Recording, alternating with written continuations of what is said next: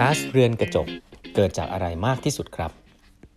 สวัสดีครับท่านผู้ฟังทุกท่านยินดีต้อนรับเข้าสู่ 8บรรทัดครึ่งพอดแคสต์สาระดีๆสำหรับคนทำงานที่ไม่ค่อยมีเวลาเช่นคุณนะครับ อยู่กับผมต้องกวีวุฒิเจ้าของเพจ8บรรทัดครึ่งครับครั้งนี้เป็น EP ที่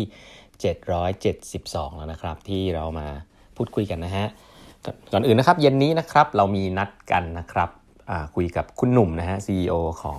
เงินติดล้อนะครับบริษัทที่กำลังร้อนแรงที่สุดนะตอนนี้เลยนะครับ ก็ ตอนนี้เป็นช่วงจองซื้อหุ้น IPO ด้วยนะฮะ ใครที่สนใจก็เข้าไปได้นะครับ ในหลาย ๆ ที่ลอง search Google ดูดูได้เลยนะฮะวันนี้ก็จะเล่าต่อนะครับหนังสือของบิลเกตส์นะบิลเกตส์เขียนเองนะครับว่าเฮ้ยโลกร้อนเนี่ยมันมีผลอะไรบ้างกับโลกตอนนี้นะครับ ซึ่งพูดไปเยอะแล้วนะเรื่องของพลังงานนะครับการผลิตไฟฟ้านะครับแต่อย่างที่บอกครับมีเกริ่นไปบ้างแล้วครับว่าจริง ๆ หลาย ๆ คนเวลาพูดถึงโลกร้อนหรือภาวะเรือนกระจก ก๊าซปล่อยก๊าซธรรมชาติเนี่ยเขาจะจะนึกถึงพลังงานสะอาด ว่าผลิตกระแสไฟฟ้ายังไงให้มันสะอาดที่สุดนะครับก็จะนึกถึงพลังงานหมุนเวียนนะครับหรืออะไรพวกนี้ ซึ่งก็แน่นอนครับก็เป็นเป็นเป็นสิ่งที่ปล่อยก๊าซเรือนกระจกเยอะนะครับพลังงานจากน้ำมัน fossil fuel ต่างๆ หรือถ่านหินนะครับแต่เขาบอกว่าจริง ๆ แล้วเนี่ยอันนั้นคือแค่ประมาณ27%ของก๊าซคาร์บอนที่พี่ปล่อยต่อออกไปทั้งหมดต่อปีนะฮะแต่ 31%ครับคือเยอะกว่าอีกครับไม่ได้เกี่ยวกับเรื่องพลังงานครับแต่เกี่ยวกับเรื่อง การสร้างเมืองฮะการสร้างของครับ จริง ๆ แล้วพูดง่ายๆเลยครับว่าถ้าคุณมองออกไปที่เมืองเอ่อเนี่ยคุณเดินเดินมองไปอะมีบางสิ่งครับที่คุณเห็นแล้วมันชัดเจนมากครับแล้วคุณอาจจะไม่รู้มันปล่อยก๊าซเรือนกระจกในวิธีการทำมา ก็คือเรื่องของวัสดุก่อสร้างครับผม มีวัสดุอะไรบ้างนะครับ ที่ปล่อยก๊าซเรือนกระจกมาก ๆเลยนะครับ อันแรกนะฮะคือเหล็กครับ ตรงไหนมีเหล็กให้คุณรู้เลยนะครับว่าตรงนั้นระหว่างการที่มาเกิดเป็นเหล็กได้เนี่ยมีการปล่อยก๊าซเรือนกระจกนะครับเดี๋ยวเล่าให้ฟัง อันที่ 2 คือคอนกรีตฮะเพราะว่าคอนกรีตเนี่ยมันมีส่วนผสมของซีเมนต์นะครับแล้วก็อันที่ 3 ก็คือพลาสติกนะครับอันนี้คือเยอะมากนะครับสอันนี้เป็นตัวหลักแล้วกัน ส่วนพวกกระดาษเอออลูมิเนียม แก้วอะไรพวกนี้ก็มีแต่ว่าก็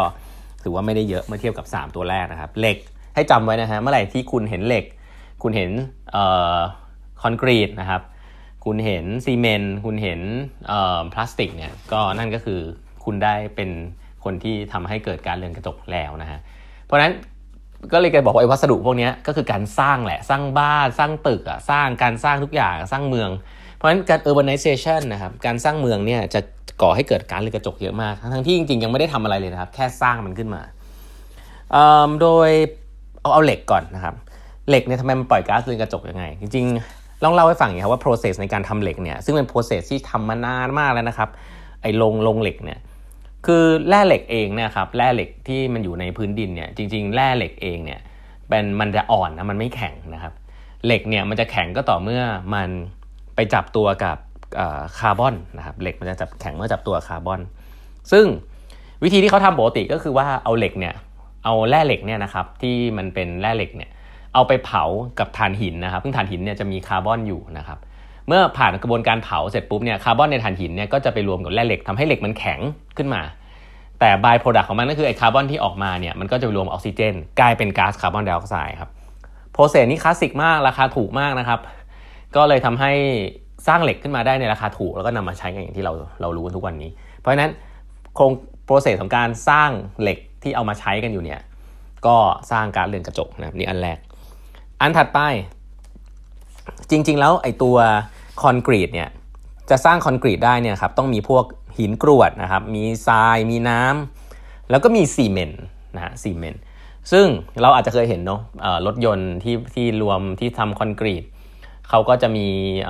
มีหินมีอะไรมากองรวมกันแล้วก็มาผสมกันอะไรอย่างเงี้ยนะครับอันนั้นก็คือการทำคอนกรีตแต่ตัวการจริงๆที่ปล่อยก๊าซเรือนกระจกจริงๆคือซีเมนต์ครับ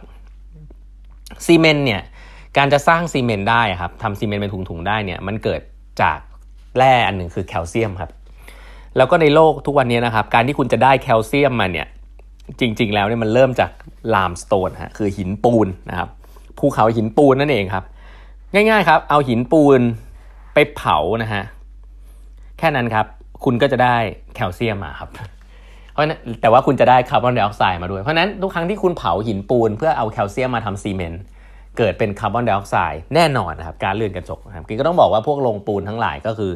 ทำแบบนี้แหละนะครับ ก็ต้องบอกว่าเป็นธุรกิจนะเนาะแต่ว่ามันก็เป็นเป็นกระบวนการที่ทำกันมานาน แล้วก็ราคาถูกมากนะครับ ก็คือแล้วมันก็เกิดการเกิดการเลื่อนกระจก